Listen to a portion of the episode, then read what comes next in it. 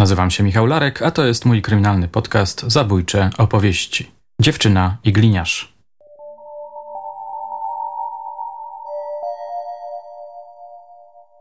Siedzę sobie w wydziale, przychodzi naczelnik i mówi Michał, musisz jechać dookoła, bo jest informacja, że chowają faceta w grobie. Trzy godziny jest pogrzeb tam gdzieś na wiosce, a przyszła informacja, że został uduszony i trzeba jechać tam lekarza.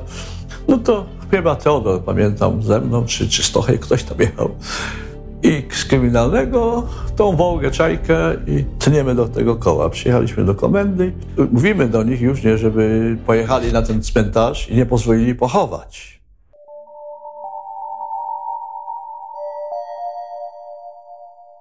To oczywiście kapitan Czechanowski. Kiedy nagrywaliśmy materiał o zbrodni w okolicy koła, ostatni podcast był jej poświęcony, pan kapitan tak się rozkręcił, że snuł swoją gawędę dalej. Bardzo ciekawie oczywiście.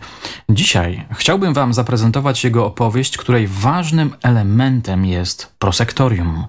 Przekonacie się, co czuje śledczy w swojej robocie. Ale zanim do tego dojdzie, głos zabierze Julka, młoda podcasterka, córka komisarza Dalberga. Najpierw więc troszkę fikcji inspirowanej faktami, a potem już same fakty. Moje drogie, moi drodzy, posłuchajcie. Odszukał kryminalne opowieści i włączył odcinek zatytułowany Sprawa Sandry M. Po krótkim przedstawieniu sylwetki zaginionej, która prowadziła dość ryzykowne życie, nie stroniąc od alkoholu, lekkich narkotyków oraz chłopaków, Julka przeszła do feralnej nocy. Przenosimy się teraz do 2003 roku. Jest 25 kwietnia, piątek. Sandra spędza wieczór w towarzystwie znajomych w starym kinie, które było wówczas kultową poznańską knajpą.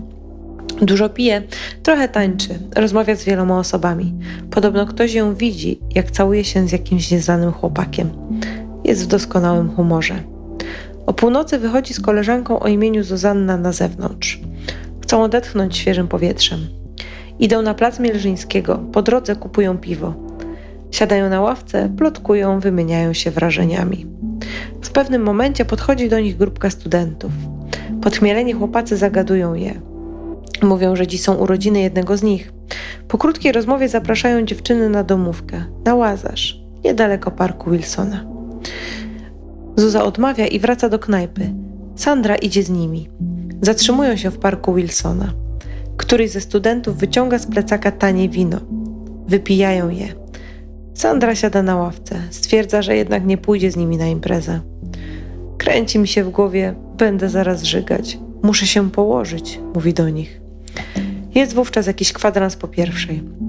Traf chce, że alejką, przy której stoi nasza grupa, przechodzi znajomy Sandry, Andrzej S. Wita się z dziewczyną. Ta mówi do niego: Odprowadzisz mnie? Spoko, odpowiada chłopak. Studenci są niepocieszeni, ale widząc, że Sandra jest nieugięta, żegnają się z nią i ruszają w stronę łazarza. Andrzej zezna później, że przeszedł z koleżanką tylko krótki odcinek, jakieś kilkadziesiąt metrów. Zaraz po tym, jak minęli pomnik Juliusza Słowackiego, rozdzielili się. Andrzej poszedł w lewo, w stronę towarowej, Sandra natomiast w prawo, w kierunku Alei Niepodległości. Mieszkała przy Kościuszki, naprzeciwko poczty. Chłopak pół godziny później pojawił się w domu. Mieszkał w jednej z kamienic przytowarowej właśnie. Potwierdziła to jego dziewczyna. Następnego dnia rano przypadkowy przechodzień znalazł nad brzegiem stawu obnażone ciało martwej Sandry. Bluzkę miała narzuconą na głowę. Jej piersi wysmarowane były krwią. Miniówka i majtki leżały tuż obok. Czasie sekcji zwłok medyk stwierdził, że dziewczyna została zgwałcona, a przyczyną śmierci było uduszenie. Co ciekawe, krew zabezpieczona na piersiach nie należała do niej. Początkowo policja będzie podejrzewać Andrzeja o zabójstwo Sandry, ale szybko porzuci tę wersję. Zbadane ślady biologiczne wykluczą jego udział. Dziewczyna Andrzeja powie w trakcie przesłuchania, że jej chłopak po przyjściu wyglądał normalnie, jego zachowanie czy wygląd nie budziły żadnych podejrzeń. Co więcej, tej nocy uprawiali seks. Spokojny, miły. Świetnie mu się słuchało tej historii. W którymś momencie zapomniał nawet, że głos należy do jego córki. Miał wrażenie, że lektorką jest jakaś obca osoba, która zna się na radiowej robocie. Postanowił, że jutro ją pochwali i zasugeruje, żeby pomyślała o studiach dziennikarskich. Wszystko, byle nie policja, stwierdził w duchu, a potem skupił się na historii Sandry. Trawił ją przez chwilę. Nagle w głowie pojawiło się histeryczne pytanie: kto zostanie pomszczony kolejnym razem? Stało się przecież jasne, że seria morderstw będzie kontynuowana, że vendetta nie ustanie od tak. Gdy wjechał na Dąbrowskiego, włączył album zespołu Strachy na Lachy, kapeli, której ostatnio lubił słuchać w wolnych chwilach. Teksty grabarza, mocującego się z Polską i polskością, były mu coraz bliższe. Wybrał piosenkę zatytułowaną Żyje w kraju. Po chwili podgłośnił. Bywasz piekącym jadem trollów na internetowym forum Wiwat Polonia Frustrata, Wiwat Dąs Psychopata, Jam nieudacznik, grafoman i śmieć, tylko tu możesz być Bogiem, na wszystkich podnosisz nogę, załatwiasz tę sprawę jak pies, kto z tego napięcia pierdolnie ze szczęścia. Te słowa wydały mu się wymownym komentarzem do śledztwa, które obecnie prowadził.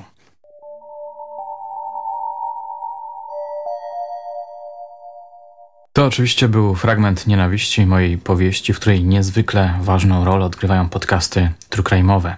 Mam nadzieję, że podcast Julki przypadł Wam do gustu i że chcielibyście posłuchać jej kolejnych historii. Myślę, że jest to możliwe. Przypominam, że ta bohaterka nienawiści została pod koniec powieści porwana przez nieznanego sprawcę. W kolejnym tomie jej ojciec, komisarz, będzie próbował ją uwolnić. Żeby to zrobić, będzie musiał wrócić do śledztwa sprzed lat, które zostało koncertowo położone. Kto nie czytał nienawiści, może nadrobić braki, no i wypatrywać kolejnego tomu. Tymczasem dziękuję Monice z kanału Monia tu czyta i przekazuję mikrofon naszemu znakomitemu szkiełowi. W tym kole byłem wielokrotnie. Y, prowadziłem tam y, różne sprawy. Y, jedną taką włamania, jakieś pożary, takie coś tam, albo udzielaliśmy pomocy tak zwanej, więc komendant miał kłopot trochę z tym, z tym ustaleniem czegoś, czy miał problem, no to dzwonił do, do, do, do naczelnika, naczelnik wysyłał nas tak zwanych fachowców i myśmy tam jechali w teren, myśmy yy, załoga czekała, nie? czekał ten, ten, który tam tą sprawę prowadził, no a dokonywaliśmy analizy akt, przeglądaliśmy, opierając się na tym, co było, na własnym doświadczeniu. Pomagaliśmy im tam pisać plany, czynności z nimi wykonywać, jakieś podkazywać przykłady, jak się robi protokół dany, bo nie wszyscy wiedzieli jak. Uczestniczyliśmy w czasie przeszukaniach czy w zatrzymaniach. Znaczy tak bardziej poglądowo, ale zgodnie z przepisami prawa także. Ja pamiętam kiedyś byłem, y, to taka śmieszna sprawa, może nie śmieszna. Byliśmy właśnie w tym kole. Lato, chyba sierpień, ale to było wtedy, tak, jeszcze duże województwo. Ciepło, maj, chyba z 30 stopni. Zwykły dzień, telefon. Ja miałem chyba dyżur.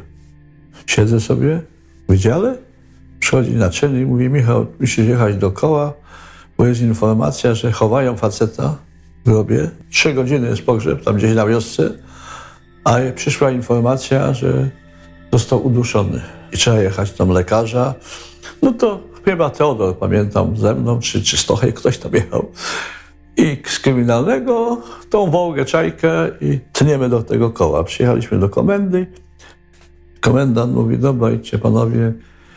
Mówi, ale już to, mówimy do nich już, nie, żeby pojechali na ten cmentarz i nie pozwolili pochować. Nie? Więc zanim myśmy tam dojechali, to oni z komendy powiatowej pojechali na cmentarz. Tam się odbyła już uroczystość w kościele.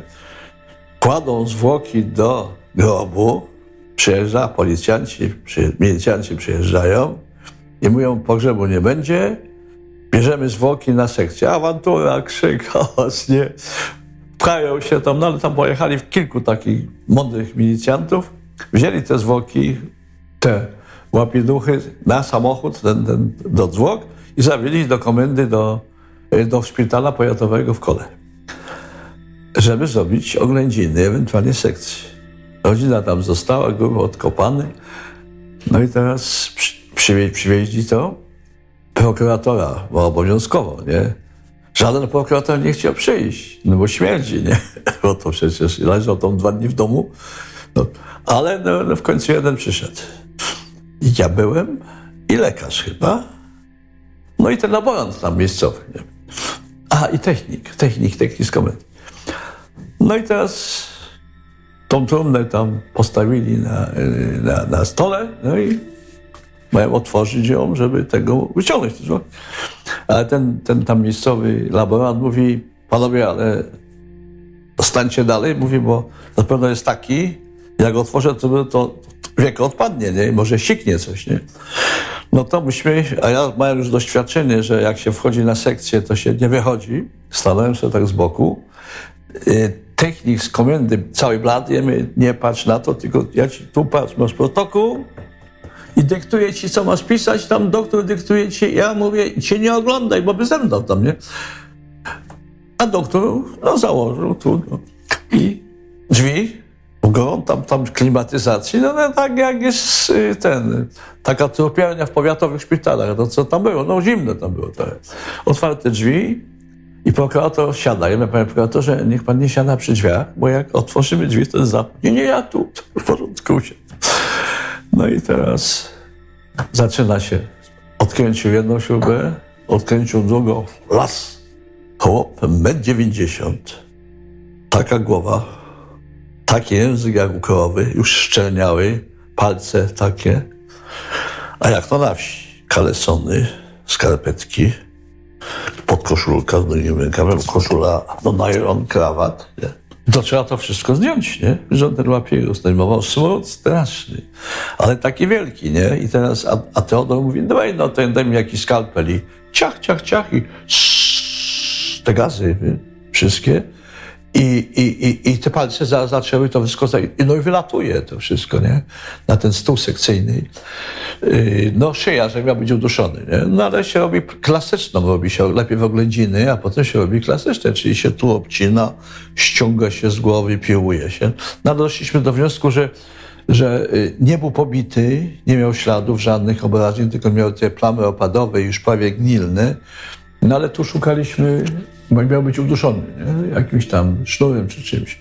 No i doktor tu go dokładnie podciągnął, oglądał wszystko przy pomocy lupy, wszystkiego.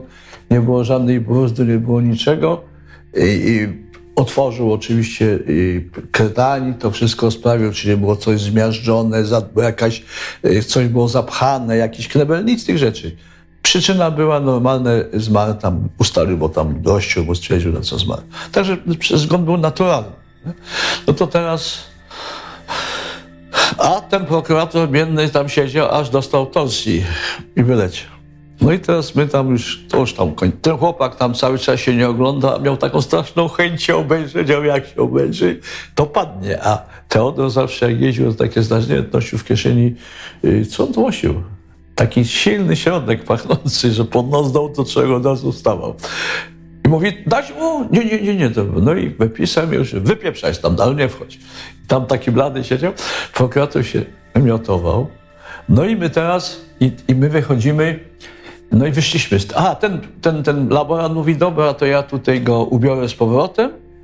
Mówi, zeszyję to i do tej trumny i, i, i będą mogli go potem wieczorem pochować. No i wychodzimy stąd, oczywiście pachnący tym zapachem, cali, we włosach, wszędzie. I chcieliśmy się tam gdzieś poziomyć, a lato gorące i takie no, dwie dziewczyny niosą taki duży kosz z bielizny wypranej w szpitalu, nie? Tam z tej obsługi, z pralni. I no, mówią, o, mówi tu panowie, nie? Tu, bo, tak, bo tak, ja taki niby młody, Teodor też nie, o, tu, nie? A co tam jecie, macie, nie? Ja mówię, no pada tam takiego zwłoki przywieźliśmy, nie? A możemy tam zajrzeć? No ale nie chodź. Nie, nie, my tego. I zajrzały i narzekały w ten kosz tą bielizną obi.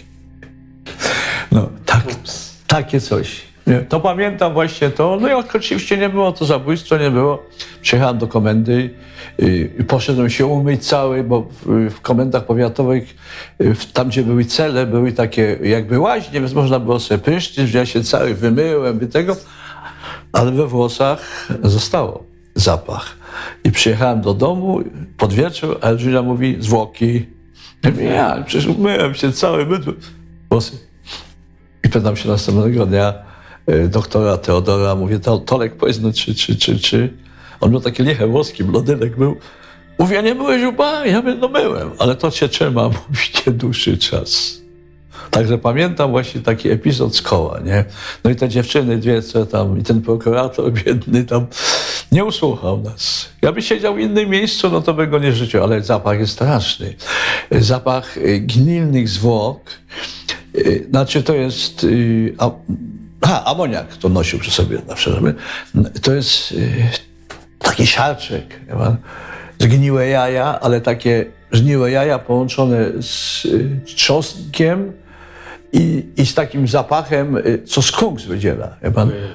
Więc, więc to, jest, to, jest, to, jest, to jest coś takiego, ale się to można przyzwyczaić, bo jak się wejdzie i się nabierze powietrza i potem tylko przez nos oddychać, nie?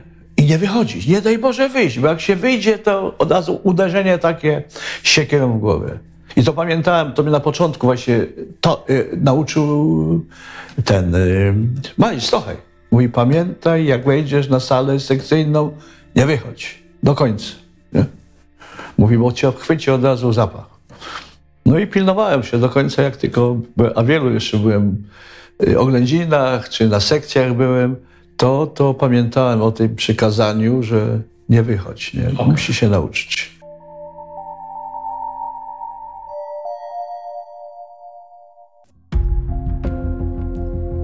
Na koniec chciałbym jeszcze wrócić do podcastu zatytułowanego Porucznik Czechanowski jeźdź dokoła. Otóż po jego wypuszczeniu, zupełnie przypadkowo, uciąłem sobie pogawędkę z mieszkańcem tego rejonu, który pamiętał całkiem dobrze tę historię. Wiedział na przykład, że sprawca położył buty na daszku wychodku, co go potem zdradziło. Okazało się, że rzecz miała miejsce w Osieku Małym. Bar, w którym pił sprawca z ofiarą, nazywał się Podjesionami albo Podjesionem, nie zapamiętałem tego. W tym budynku swoją siedzibę ma teraz bank. Zabójca już nie żyje, podobno zmarł po wyjściu z zakładu karnego. Droga, nieopodal której znaleziono zwłoki Jana Rzet, to droga, którą często jadę do rodziny.